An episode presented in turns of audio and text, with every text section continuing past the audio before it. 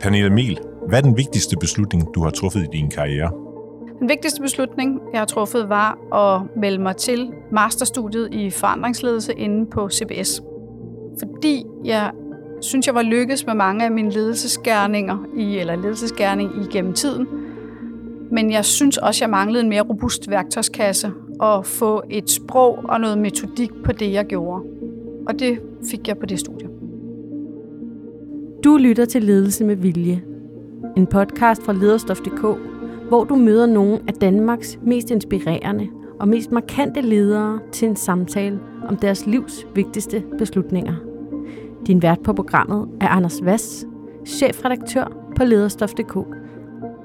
Dagens gæst er Pernille Mel, administrerende direktør i Zoologisk Have i København. Pernille startede sin første forretning som 13-årig, da hun opfandt armbånd med krydderier i og solgte dem til lokale butikker, hvilket blev en succes. Siden har hun været topleder i en række forskellige virksomheder, sideløbende med en omfattende bestyrelseskarriere. Hør, hvordan Pernille Mel ser netværk som en afgørende faktor i hendes karriere i denne uges udgave af Ledelse med Vilje. Pernille Mel, hvad kendetegner dig som leder? Tror, det andre vil sige om mig, er, at jeg er super ambitiøs på holdets vegne. Jeg går gerne forrest, og, øhm, og så har jeg en, et meget positivt livssyn og en optimisme, øh, og det tror jeg både begejster og smitter. Øh, og jeg, ja, så det, det, det tror jeg, det der, der betegner mig. Jeg tror, at næsten alle, vi har talt med, siger, at øh, de går forrest. Hvad betyder det konkret for dig? Det at gå forrest for mig er jo at vise det gode eksempel. Og jeg tror, at det at være til stede og være en synlig leder og være nysgerrig, og jeg er oprigtig nysgerrig på folk og folks job. Hvad kommer de fra? Hvad er de rundet af? Hvad bringer de med ind? Det tror jeg er en del af det at være ude omkring en organisation. Og det er for mig at gå forrest. Det er at vise interesse og få hele holdet til at arbejde sammen. Samtidig så er du jo øh, kendt og, og taler også om det i forbindelse med den allerstørste beslutning øh, for en, der arbejder med forandringsledelse. Hvad betyder det for dig? Jeg har jo altid arbejdet med forandringer. Og jeg synes jo, jo mere kaotisk det bliver, jo sjovere er det egentlig. Og det er der jo nogen, der synes, det er lidt underligt. Men for mig er det der med, hvor jeg tænker, jamen det er jo en anledning til, at man kan kigge på det, man gør, og tænke, skal man gøre det anderledes?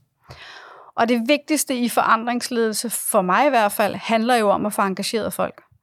Øh, jeg synes, at gå på arbejde, det er altså at komme ind i zoologisk have, er jo enormt øh, drevet af, at vi har et formål. Og det synes jeg også, man kan. Jeg har også været i andre virksomheder, som ikke nødvendigvis har haft så stærkt et formål. Men det at gå på arbejde og føle sig set og hørt og anerkendt og være en del af et hold, og føle, at man har skubbet på noget af, og skubbet på en retning, synes jeg er super vigtigt. Og der tror jeg bare, at, at det at bedrive for mig forandring handler jo om at komme ind og kigge på og sige, hvor er det, vi er på vej hen? Hvor er det, vi gerne vil hen?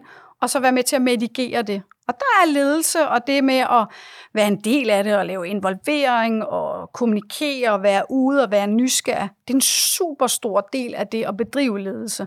Altså, så er der en masse planer og KPI og alle sådan nogle ting. Men det at være, stille sig ud, øh, være modig og række sig frem, læne sig ud over som leder, tror jeg er super vigtigt. Og det er en del af mig som, som, øh, som leder.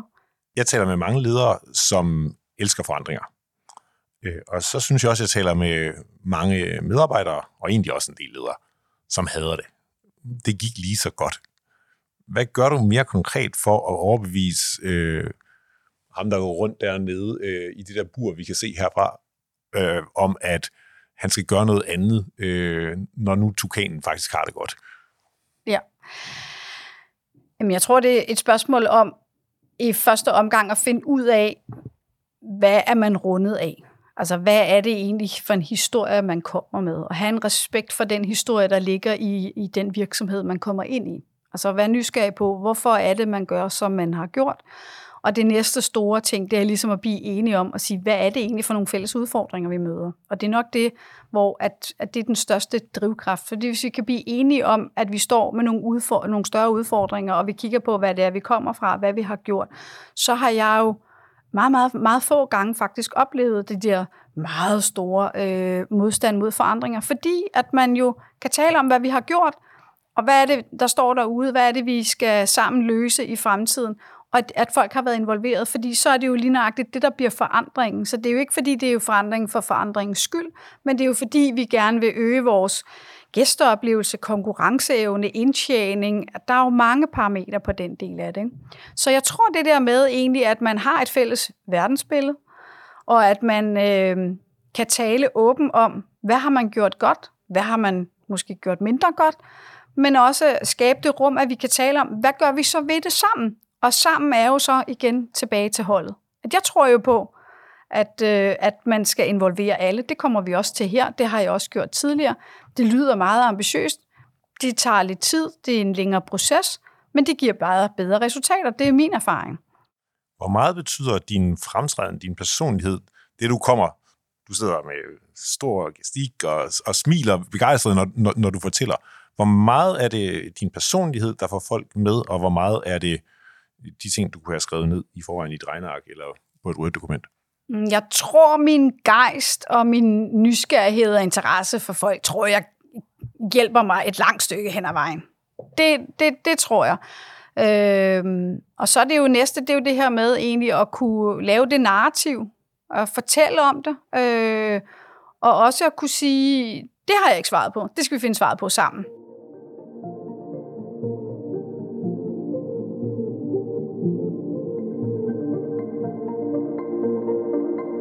Tale om de største beslutninger i din karriere, og øh, hos dig så begynder vi ret tidligt, som 13-årig.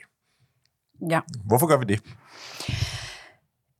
Jamen, min mor var direktør for en, øh, en øh, kemikaliefabrik, og, øh, og der havde de lavet rengøringsmidler, det gør de sådan set stadig i dag. Og, øh, og der, som en del af det, der begyndte de at lave sådan noget personligt øh, plejeprodukter, de lavede shampoo og balsam, og jeg var vildt imponeret over, at øh, man kunne stå med de der reagensglas og, og blande ingredienser, og så blev det til shampoo. Så den der skabertrang øh, stod jeg med nede i kælderen, så har min mor taget nogle ting med hjem, og jeg var vildt imponeret over de der laboranter, der kunne de ting. Og så gik der ikke ret lang tid, øh, og så... Øh, så du tænkte, du skulle være... Jeg vil gerne være kemiingeniør. Jeg synes, det var super spændende, det der med, at man kunne røre ting sammen, og så kunne det blive til noget. Men jeg havde jo også en, øh, eller har jo en mor, som øh, med kærlighed sagde til mig, jeg er ikke sikker på, at du skal være kemiingeniør, fordi der ligger faktisk måske et større salgstalent i dig, end at stå i at være kemiingeniør og arbejde med reagensglas og prøver og alle de her ting. Og så falder det måske sammen med, at jeg øh, får en, en vanvittig indskydelse med, at jeg vil lave smykker. Øh, og det er jo sådan nogle, øh, og der øh, tager jeg toget til Lyngby og køber sådan nogle gummislanger. Og så fylder jeg dem med krydderier, og det var jo forskellige farver, så det var øh, paprika, kage og peber og salt og så videre. Og på kunstfærdigt vis får jeg skåret og limet dem sammen, så det ser fornuftigt ud. Og så cykler jeg rundt i lokalområdet og sælger dem til modforretninger og gavebutikker. Og det, det udviklede sig, det tog om sig, og det var en, jeg vil ikke sige en stor succes, men det var en succes, og det var lidt lommepenge, og jeg synes, det var sjovt. Og det var sjovt at både at købe ind og producere det, og lave små fine skilte til det, og prøve lige så stille og egentlig at kunne, hvad var den, hvad var den kommercielle historie? Øh, lave den der salgspitch, når jeg stod med min fine, jeg havde lavet sådan en fin mappe, jeg var ude og præsentere det i de der gavebutikker og sådan noget. Og der, der tror jeg, jeg fandt ud af, at det var jeg faktisk egentlig god til. Øh, og jeg synes, øh, selvom jeg var nervøs, når jeg skulle ind der og skulle med salgstasken under armen. Som 13-årig. Som 13-årig, så, øh, så gav det jo et kick, fordi jeg fik jo de fleste gange en, en ordre med hjem øh, på nogle armbånd, og så skulle jeg jo hjem og lave det, og så, så tjente jeg jo lidt gode lommepenge. Så, så jeg tror det her med, at øh, jeg skulle ikke være kemiingeniør, jeg skulle nok være, jeg skulle være mere kommersiel, end jeg skulle være inden for videnskaben. Lærte du noget allerede dengang, sagde du om de, de store beslutninger i din karriere, som du stadigvæk bruger hver dag i dag? Måske mere velovervejet i dag, end jeg egentlig tænkte på det dengang. Dengang handlede det jo bare om at få øh, få solgt det.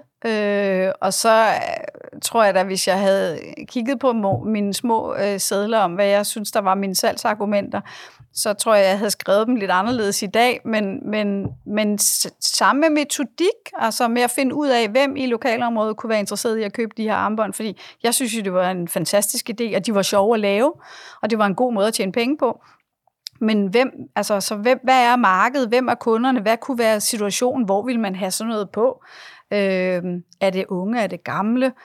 Det var nok ikke brudebutikken, jeg skulle sælge det i, men det der, det er jo, øh, altså det er jo de der første spæde, øh, spæde step i at lave sådan en kommersiel plan. Så, øhm, og det er lidt tilbage til det, men jeg har jo, har jo nok bare gjort det lidt mere på intuition, og så har jeg jo prøvet mig frem. Så er der noget, der virkede, og så noget, der ikke virkede, Så prøvede jeg jo bare noget andet. Og så har vi at sige, jeg har jo to forældre, som var selvstændige, og øhm, de har aldrig været blege for ikke at give sparring, eller har været gode eller generøse med også at sige, har du overvejet sådan og sådan, eller hvad med det, ikke? Så jeg kigget på dem.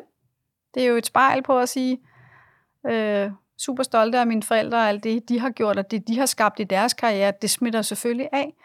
Og øh, hvis man kan låne lidt, øh, så må man jo godt gøre det, ikke?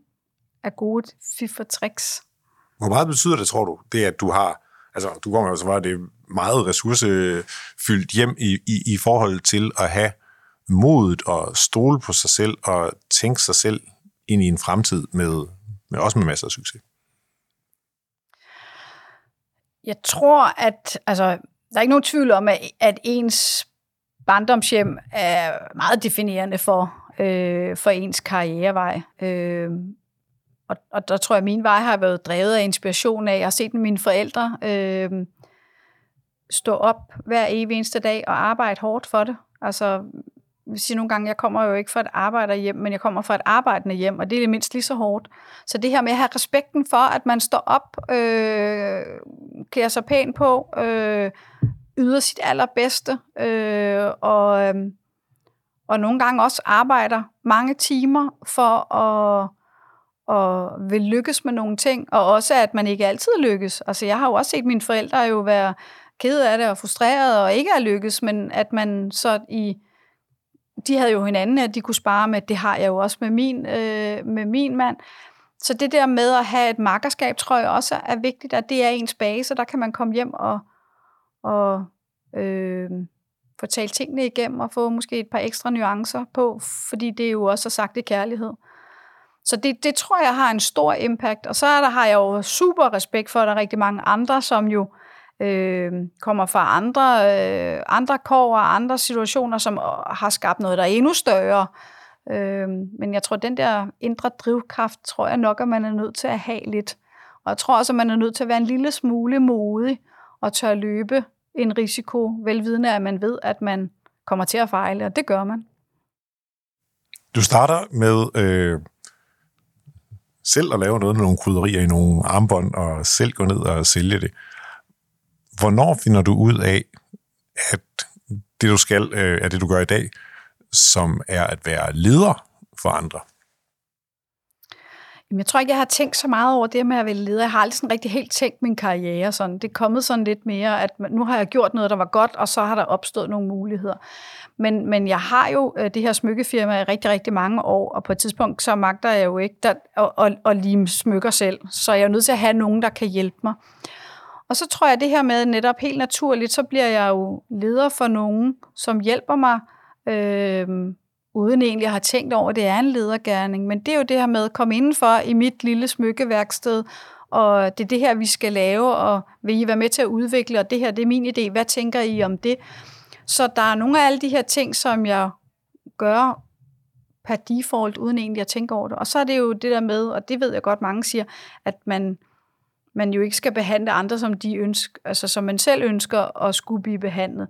Men i rigtig mange år var det det bedste værktøj, jeg egentlig havde, og tænkte, hvordan ville jeg skulle modtage de her beskeder, eller hvis jeg stod i den her situation, ville jeg synes, synes det var rart, at jeg vidste i forvejen, hvornår der var sommerlukket, eller at nu skulle vi lave en ny kollektion, eller et eller andet. Altså, så, så, så det var egentlig...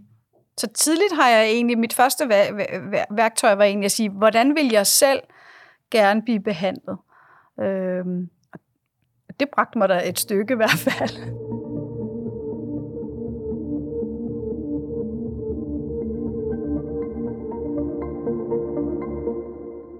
Vi skal tale om det, du selv i starten af programmet kaldte den største beslutning overhovedet, som er jo på et tidspunkt, hvor du er øh, godt i gang med en god karriere, og du er blevet øh, direktør for Danske Lotterispil, som er den del af, Danske Spil, øh, der drejer sig om, om lotto og kvikskrab øh. Og, så videre. Og øh, det er på en eller anden måde ikke nok. Øh, du vælger, at du vil noget, noget mere, og du vil på skolebænken. Det synes jeg jo selv lyder som lidt af en anstrengelse på det tidspunkt. Men, så hvorfor er det, du tænker det? Hvad er det, du mangler? Jeg synes, jeg manglede at blive mere... Øh, altså få en mere robust værktøjskasse inden for ledelse. For jeg havde, nu havde jeg bedrevet ledelse i rigtig, rigtig mange år. Øh, og jeg synes, jeg havde per intuition løst mange ting, og jeg synes, at det havde, jeg havde fundet mig øh, nemt ved det, og jeg synes, at, at det her med også at gå fra at være øh, divisionsdirektør til lige pludselig blive administrerende direktør, det er også en transformation, men jeg synes faktisk egentlig, at det var, det var nemt, og det er måske fordi den her med at have ansvaret for en hele værdikæden, øh, havde jeg haft før, og, og, og det er måske min tilgang til det og sådan noget. Så jeg, jeg synes, der var rigtig mange af tingene, hvor jeg sådan tænkte, det er sådan kommet forholdsvis let over, når jeg har hørt øh, fra mit netværk andre folk, der stod i den, har stået i de transformationer.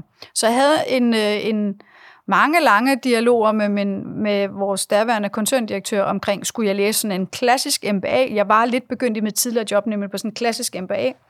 Men fordi jeg så skiftede til Danske Spil, var jeg jo selvfølgelig nødt til at pause det, fordi der skulle vi også i gang med en større transformation.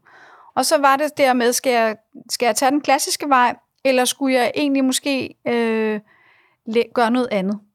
Og gøre noget andet blev så egentlig omdrejningspunktet for det, for jeg valgte så at læse MMD, som er jo en master i forandringsledelse, fordi så kunne jeg nørde med mit personlige lederskab i to år. Og jeg havde, man skal lave sådan en uddannelseskontrakt, og jeg havde ligesom defineret, at der var sådan tre områder, jeg synes, der var vigtige, hvor jeg tænkte, her vil jeg gerne gøre noget andet og gøre det anderledes. Så jeg var sådan meget stålsat på, hvad er det, det skulle bringe mig. Og jeg havde også besluttet mig for, at jeg var nødt til, en ting var selvfølgelig øh, nysgerrig på litteraturen og metodikker og øh, altså hele begrebsverdenen. Men omvendt havde det sådan lidt, jeg gad godt, det skulle være anderledes. Så jeg besluttede mig selv, at det skulle være et eksperiment. Øh, og jeg skulle eksperimentere med det igennem de her to år. Det var offentligt kendt i hele Danske Spil. Øh, hvornår det var et eksperiment, og hvornår det ikke var et eksperiment. Men det endte jo med at farve... Fordi eksperimentet var, at du sideløbende ja. udøvede det, du du lærte ja. som direktør i Dansk Spil. Ja, fordi øh, rytmen var, at man skulle jo hver halve år aflevere en eller anden form for en opgave, som summerede op det, man egentlig så havde øh, haft øh, på øh, inde på CBS. Og, øh, og så kunne man jo have den klassiske tilgang til at sige, den ene teoretiker siger det, den anden teoretiker siger det. Og jeg havde vejen ind, hvor jeg sagde, jeg har prøvet at tage det ud og sige, jeg vil løse den her opgave på den her måde, øh, men hvis jeg skulle gøre det anderledes, hvordan skulle jeg så løse det? Jeg havde en gammel mentor, øh, som øh, engang sagde til mig, at, at jeg skulle lære at arbejde med venstre hånd, og det var måske også det, der farvede mig lidt. Øh, fordi han mente, at jeg var så stærk med højre hånd, men jeg ville blive endnu stærkere, hvis jeg kunne arbejde med begge hænder. Og det var, sådan, det var lidt af det. Men et, et meget konkret eksempel var, at vi havde skrevet en ny strategi, og jeg, selvom vi var, synes, vi var kommet godt ud over øh, isen, så synes jeg stadig, at jeg oplevede, at der var sådan nogle samarbejdsproblemer. Og egentlig samarbejdsproblemer, fordi at nogle af afdelingerne blev sådan lidt... Øh, det blev sådan lidt isoleret. Det var sådan lidt silo. Og jeg er jo ikke til siloer. Så vi havde sådan en, øh, en samling, hvor jeg havde hele mit hold samlet, og tænker nu, øh, jeg kunne stille mig op og sige, at jeg ønsker, at vi skal være bedre til at samarbejde, vi kunne lave en teamøvelse og alt muligt andet. Så tænker jeg, at jeg bliver jo også nødt til at udfordre mig selv og gøre det anderledes. Så jeg havde faktisk hyret en AD'er, sådan en grafiker til at tegne hver afdeling, og det, øh, som var særkendt ved dem. Og der havde de sådan, det vidste de ikke, men de havde indirekte været med til at beskrive deres egen afdeling. Så jeg fik ham til at tegne de her forskellige øer, så hvad øh, karakteriserer marketingafdelingen, hvad karakteriserer forretningsudvikling og kundeservice osv. osv. Og så forbandt han den med sådan nogle fine, sjove øh, tunneller og broer og rebstiger og alt sådan nogle ting. Og det, der så var i det, det var, at min måde ligesom at sige det på, og, og få øh, startede den her dialog på, at man skulle være mere nysgerrig og forstå hele værdikæden, og vi kunne arbejde sammen, så vi nå langt længere. Øh, det var jo så den her øh, fortælling og hele det narrativ, jeg så skrev om det her med, hvad sker der på hver enkelt ø? Det er unikt, men hvis vi nu samarbejdede, så ville det bare være helt fantastisk. Og så fik de så til opgave efterfølgende, at de så skulle reflektere over det. Og, øhm, altså dine medarbejdere? Ja, alle medarbejderne. Ikke? Så det var sådan en, en kæmpe samling, hvor vi samlede øh, 100 mand. Øhm, og så fik de så til opgave efterfølgende at lave sådan nogle øvelser, og øhm, en af grupperne ender så med, og jeg var faktisk nede og finde det, en af grupperne øh, ender så med at lave levereglen, øh, og kommer på det, som der så blev øh, hashtag sammen mod målet. Og det har de så skrevet sådan en lang historie, som de så læste op, og det var deres præsentation. Og det var jo, fordi vi var sammen omkring tingene, og at det var mod, både en retning, men også havde mod, øh, og at vi nåede et mål, og at hvis vi så hashtag sammen mod målet, så kunne vi ligesom øh, så var intet umuligt. Og det synes jeg simpelthen var sådan en, altså det havde jeg aldrig nogensinde, tror jeg, med min almindelige klassiske tilgang til det, det resultat havde jeg aldrig fået. Og det blev sådan en læresætning for os. Så hvis der var noget, der var lidt svært, eller man synes, man havde en sejr, så blev det det. Så var det hashtag sammen mod målet.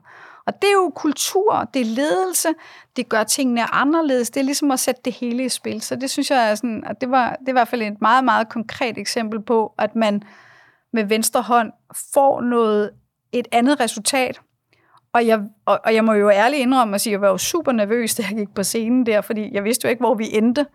Men altså, det var aldrig kommet, hvis jeg bare havde arbejdet kun med højre hånd. Det må jeg sige. På bagkant øh, ender du med at skrive en artikel om det, sammen med din øh, vejleder, professor Jan Molin, ja. øhm, hvor I skriver om, øh, at øh, det er en slags øh, med forstøvet er, er oppe omkring som et, et billede på, at man faktisk ikke kan se øh, undervejs, øh, hvor det skal lande. Hvordan har du det i, i, i den fornemmelse med den usikkerhed, der kan være omkring det? Jamen, jeg tror, det er, fordi jeg, at jeg trives i kaos. Og jeg ved jo, at vi lander. Og jeg kan godt lide processen. Altså, så det er jo ikke, fordi jeg ikke har fokus på målet. Men for mig er, har jeg ikke defineret, heller ikke når jeg går ind her døren og tænker, at det er den her måde, vi gør det på. Så jeg er sådan ret nysgerrig på, kan vi gøre det? Og det, og det er jo tilbage til det her med MMD-studiet, jeg tager med mig. Kan man gøre det på en anden måde? Øh, hvad er konteksten? Hvad er historien? Hvad er det for nogle relationer, der er? Øh, hvad er det egentlig, jeg har? Altså, hvad er der at arbejde med? Hvad er godt for den her organisation og i den her situation? Så jeg lever med, at jeg så mange gange har, har stået i noget, der for andre kan se kaotisk ud, men for mig ikke er kaotisk. Og at jeg ved, at vi lander på benene. Gennem din karriere har du sådan haft ret mange, ja, rigtig mange øh, øh, flotte øh, resultater kommercielt. Men der har vel også været nogle gange, hvor det er gået galt. Altså, hvor, hvor det er gået ned og bakke. Der er kommet et dårligt resultat. I har besluttet noget forkert. Kan man så godt opretholde den der energi og, og lysten til det usikre? Jeg tænker, det må være nemmest, når det går godt. Nej, jeg synes faktisk, det er sjovt, når det går op ad bakke. og det er jo fordi, jeg synes, det er så svært. Fordi der skal man jo bruge alt, hvad man har. Og alt, hvad man har ressourcer i, i på hele holdet. Øhm, nej, jeg synes altså, jeg, jeg, jeg, selvfølgelig vil man jo gerne være, øh, have, have succes, og, og, og succes for mig er jo, at man har lagt en plan, man gør de ting, øh, som man har aftalt, og hvis der er brug for, at man skal lave om, så laver vi jo om, og så ser man resultatet. Omvendt så er det jo også en læres, altså det er jo også en lærestreg, og ikke mindst en anledning til, at man jo så igen genbesøger sin plan og siger, okay, det var ikke godt nok det, vi havde planlagt eller tænkt. Hvordan, øh, hvordan kan vi gøre det bedre? Så for mig er det ikke sådan et, altså jeg tager det jo ikke som nederlag, jeg tænker bare, så må vi tilbage i værkstedet, så må vi træne noget mere, vi må, vi må finde noget ny inspiration, øh, udfordre os selv. Og så, så må vi bare prøve igen.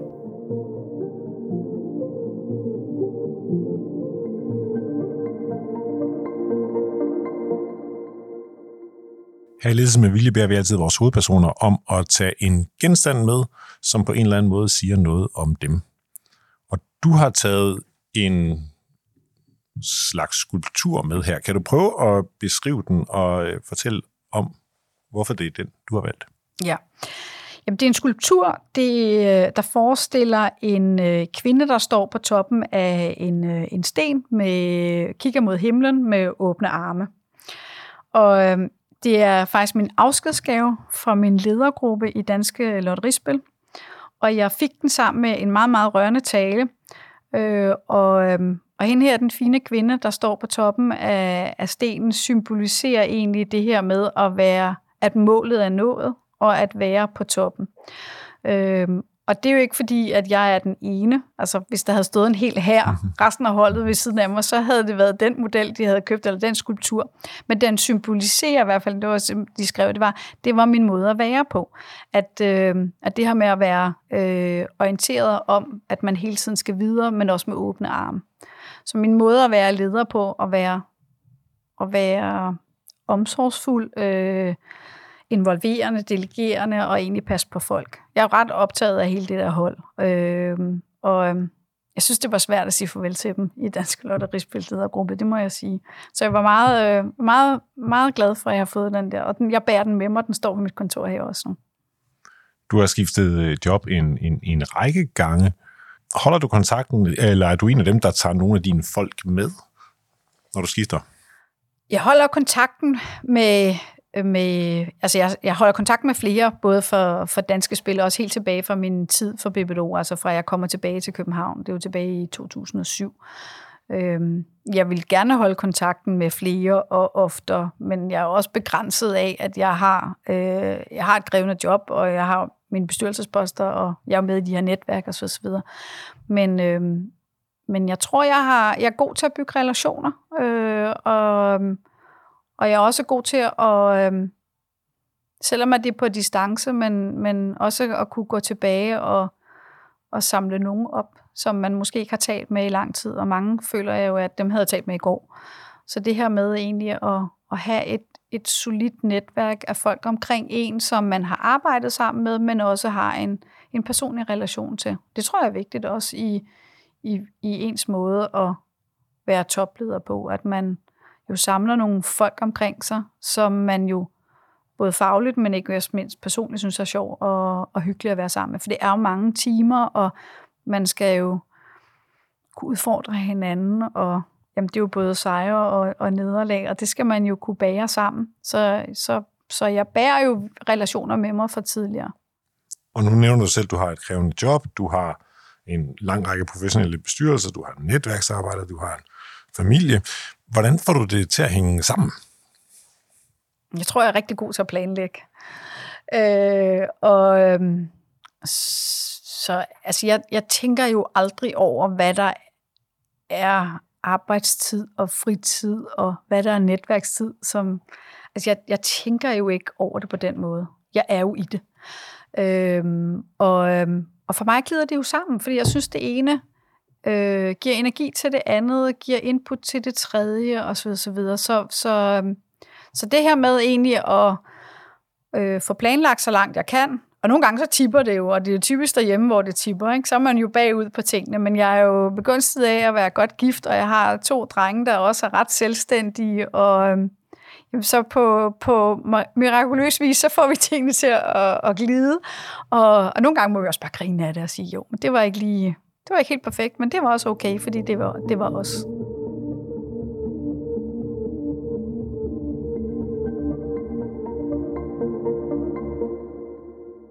Til den sidste af de der rigtig store beslutninger, øh, som er øh, sådan et, et halvt års tid efter, du, du stopper i dit øh, forrige arbejde som CEO for, for Clio, øh, efter Clio er blevet øh, solgt, så, øh, så er der noget med en jobannonce. Og altså, vi kan godt afsløre, at du ender med, at du bliver ansat her i Zoologisk Have. Ja, jeg sidder faktisk til bestyrelsesmøder og bliver opfordret af en af mine øh, øh, bestyrelseskolleger der til at sige, om, om jeg havde set øh, jobopslaget for Zoologisk Have, fordi de søgte en øh, ny administrerende direktør. Og det måtte jeg jo blankt erkende og sige, det havde jeg ikke. Øhm, og så er der faktisk en af de andre, der er rundt om det bord, som øh, kender mig rigtig godt og sagde, det der, du er gudkastet i det job. Det skal du have. Så jeg, nu starter jeg lige med at gå hjem og finde den jobannonce, og så læser jeg lige på det. Og, øh, og da jeg så fandt den, så tænkte jeg, det der job, der står mit navn på. Det gad jeg virkelig godt at have. Men jeg er jo ikke, øh, altså jeg er jo hverken rutineret eller vant til at søge job, så det, det er jo også lidt anderledes så at sætte sig ned. Du har fået alle dine jobs foræret, stort set. Mere eller, jeg er blevet headhunted, øh, mere eller mindre, eller så har det været relationer, der har sagt, hov, vi kender øh, hende her, så hvis det ikke har været en professionel headhunter, der har været ind over, så er det jo, øh, ja, netværk, som har været med til at give en et job. Så det var, det var, meget, øh, det var meget nyt for mig at sætte mig ned og skrive en ansøgning. Og jeg har ved Gud læst mange ansøgninger. Og det første, der slog mig, det var, var sådan, hvad var det egentlig, jeg synes, var der en ansøgning, jeg kunne komme i tanke om, jeg synes, der var god, jeg sådan kunne låne lidt af. Jeg har dem jo ikke, men var der noget, hvad synes jeg var en god ansøgning? Og det synes jeg ikke. Jeg synes ikke, der, der altså jeg har læst mange ansøgninger, men jeg synes ikke, der er mange, der sådan er nødvendigvis er super gode.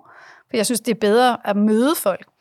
Så men, du er sådan en type, der tjekker CV'et? Jeg kigger CV'et, og så kigger jeg lige øh, bare sådan skimmer hurtigt, hvad er det, de egentlig lige skriver? Altså har de sådan fat i det hovedtrækkende på, hvad er det, der er vigtigt? Har de forstået, hvad der er i det her job? Øhm, og ellers så er jeg jo på at møde folk.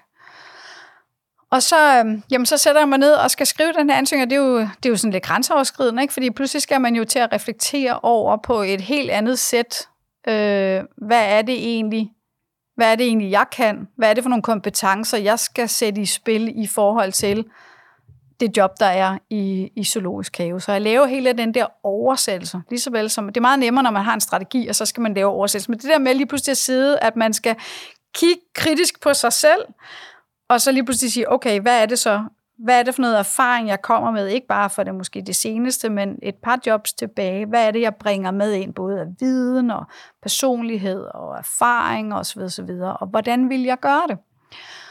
Og det var, ligesom, det var ligesom omdrejningspunktet for at søge det her job, hvor jeg siger, hvad er det jeg, hvis jeg skulle være så heldig at få det, vi kalder etternøglen, hvor man kan låse sig ind i alle steder her i Zoologisk Have. Hvis jeg blev betroet den nøgle, hvad vil jeg så gøre med Zoologisk Have? Og det gik rigtig godt.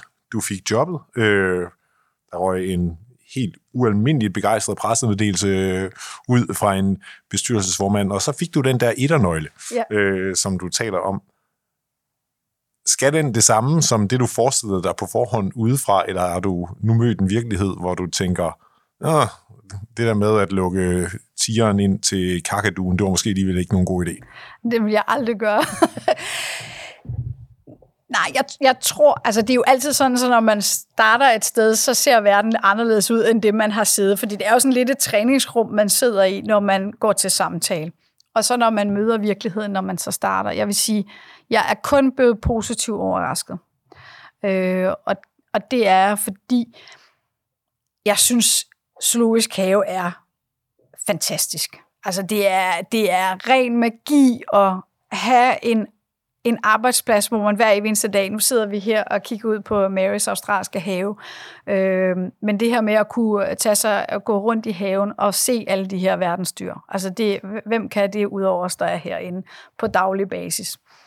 Øh, jeg vil sige, når man typisk overtager, og det er jo det, jeg har gjort igennem min karriere, kommer ind i en virksomhed, skal finde ud af, hvad er op og ned, og være med til at sætte en ny øh, retning så åbner man jo nogle gange den her Pandoras æske og kigger ned i og siger, okay, hvad, hvad er det egentlig, vi har? Og der vil jeg sige, at når man kommer her ind i zoologisk have, altså jeg er jo ovenudbenåret over, hvad de kan på den zoologiske videnskabelige del. Altså vores faglighed er i top. Altså jeg er så stolt, og jeg er så tryg, ikke mindst fordi vi har det kæmpe ansvar, vi bærer. Så, så jeg vidste godt, at det var fra at de var dygtige, og de var fagligt stærke, men hold op, jeg er, altså jeg er næsegrusbeundring over dem, altså helt vildt begejstret. Så er der nogle andre ting, hvor man tænker, der skal vi måske lige øh, stramme lidt mere op og blive bedre. Så jeg, men altså prøv at høre, jeg er, jeg er ovenud begejstret for at være landet herinde. Det er et kæmpe, kæmpe talentfuldt hold. Hvad er din overvejelse, når kalenderen siger øh, kvartalsopfølgningen på øh, budgettet? Og der nede i det der bur er en, øh, en abe, der er ved at blive født. Der er altså, det aben, der bliver født. jeg, jeg tænker, at, at du måske rent praktisk er mere til besvær end, øh, end en hjælp nede ved aben, øh, hvorimod du er nød, det er nødvendigt at være til budgetmødet nogle gange.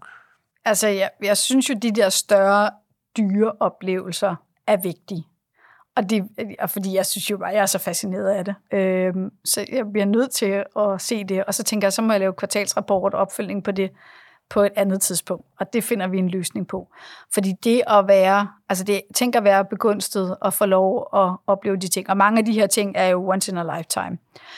Øhm, så det er jo ikke kun mig. Og ja, så prøver jeg ikke at gå i vejen. Øhm, så jeg har jo tusind spørgsmål, så tror jeg, mange andre gæster også vil have.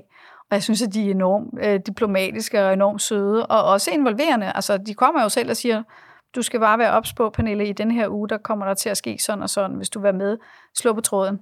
Og så sidder jeg bare og tænker, det bliver en fed opgave igen. Det bliver endnu en fed uge øh, i Zoologisk Have. Så, øhm, så de, de, de, de spørger mig jo også, fordi de jo godt vil have, at, at jeg også skal få et andet blik for det. Ikke? Fordi det er jo ikke kun at fodre dyr, det er jo også øh, den forskning, vi laver, så når vi har øh, dyr inde på, øh, øh, på vores dyrehospital, så laver vi jo prøveanalyser og alle sådan nogle ting. Så det er jo ligesom også at give mig nogle, mange flere nuancer på deres arbejde. Din forgænger her i Zoologisk Have stoppede efter en, en masse medarbejdere øh, utilfredshed, der faktisk var så stor, så det også var fremme i, i medierne. Det vil sige, du er jo kommet til øh, en, et job, hvor der har været, og muligvis stadigvæk er, øh, et arbejde med at, øh, at reparere noget. Hvordan har du grebet det an? Jamen for det første, jeg kender ikke mine forgænger.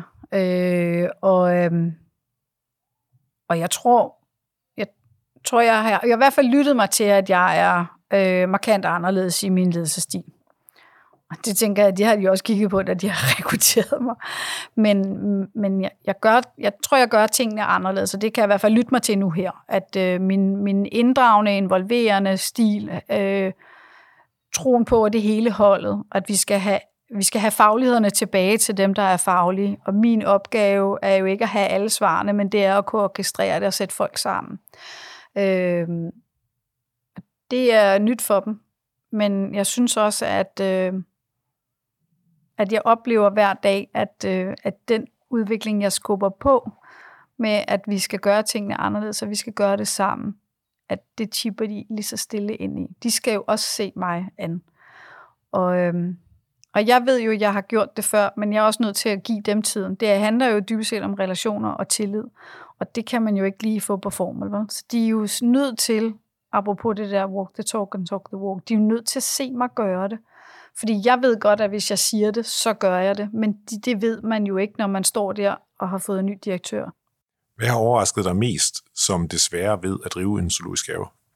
Det er helt klart øh, kompleksiteten i at drive en zoologisk have.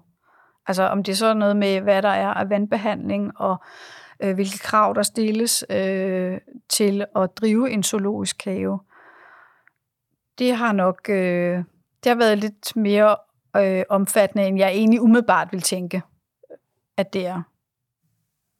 Der er ikke så mange af jer, zoologisk havedirektør. Hvem rådfører man sig med, når det bliver svært? Vi har jo faktisk et, øh, en, øh, et fagligt netværk, øh, som, hvor vi ringer sammen en gang om måneden, som jo er andre zoologiske haver i Danmark, øh, som, hvor vi kan vende stort og småt men jo stadig, hvor man skal også passe på sin forretning, ikke? men det er egentlig mere sådan branchemæssige ting, hvad der kan være. Og det, det synes jeg er fint. Og ellers så er vi jo, øh, Dansk øh, Zoologisk Have er jo medlem af alle de internationale, ikke, ikke mindst øh, de, de globale øh, faglige organisationer, men det er mere på fagligheden del. Men, men for mig er det jo tilbage til mit netværk. Og så er det jo den nye topledelse, som jeg er i gang med at sætte. Ikke? Det bliver jo og, og hele ledelsesgruppen, det bliver jo sparringspartnerne og, øh, og min arbejdsgruppe, daglige arbejdsgruppe, som jeg må rådføre mig med. Og heldigvis er der jo rigtig mange, der har rigtig mange års erfaring herinde, både med at drive zoologisk have, både fagligt og, og eller kan man sige zoologisk og videnskabeligt, men også kommercielt. Så jeg synes, jeg er godt mandet op. Og du kommer jo fra den, altså, øh, med en kommersiel profil.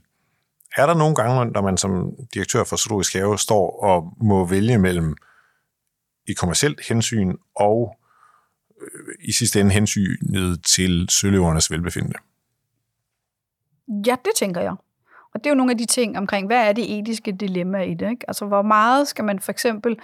Øh, hvor, hvor meget skal man for eksempel behandle et dyr, som er kommet til skade? Øh, og hvad er, hvad er trade-offen? Hvad er alternativet? Øh, og det tænker jeg jo, altså, det er jo ikke mig, der skal beslutte det. Det er jo heldigvis nogle øh, dygtige dyrlæger, der gør det. Men, men det tror jeg, der vil være mange, øh, mange situationer. Jeg har ikke været i dem så meget endnu, men det tænker jeg, det er. Så det der med egentlig det etiske kompas. Og vi er her jo for dyrenes skyld. Øh, og så er det selvfølgelig klart, at at det skal jo, vi skal jo også, det skal også være en sund forretning, for ellers kan vi ikke være der for dyrenes skyld. Så de, det er jo sådan, de krydsbestuer hinanden og hænger sammen. Men der er ikke nogen tvivl om, at øh, det dyreetiske er helt klart styrende i forhold til, hvordan vi vil træffe beslutninger. Og det er det også allerede nu her, men den er jeg, der melder jeg mig også under de faner.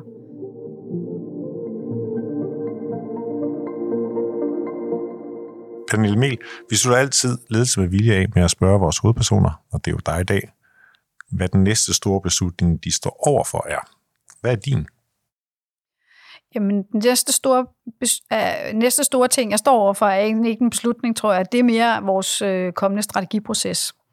Fordi vi jo her i løbet af foråret skal i gang med at udarbejde en ny øh, strategiplan for zoologisk have. Og det er jo her øh, tilbage til ledelse også. Det er jo også et af mine yndlingsledelsesgreb, og netop at skulle sammen med hele haven, sammen med alle vores fagligheder, jo diskutere, hvad er det for en, øh, hvad er det for en retning, vi har, og øh, hvorfor er vi her, hvad, hvor er det, vi er på vej hen.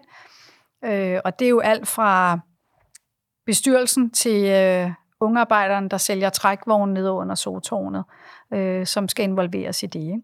Og det, øh, det, det bliver det bliver, det bliver super spændende. Jeg glæder mig til det, fordi jeg tror også, at det giver noget, noget fællesskab og noget retning på zoologisk have. Så øh, det er nok det, det, er det største, jeg står over for lige i øjeblikket. Tak for det, og tak fordi du vil være med i Ledelse med Vilje. Tak skal du have. Du har lyttet til Ledelse med Vilje, en podcast fra lederstof.dk. Du kan abonnere på podcasten i din foretrukne podcast-app og vi bliver glade, hvis du også giver os en anmeldelse og nogle stjerner med på vejen. Alle de topchefer, vi taler med i Ledelse med Vilje, deler deres bedste råd om ledelse inde på lederstof.dk. Så gå ind på sitet og få inspiration til, hvordan du selv bliver en bedre leder. Bag lederstof.dk står lederne, Danmarks største interessefællesskab for ledere.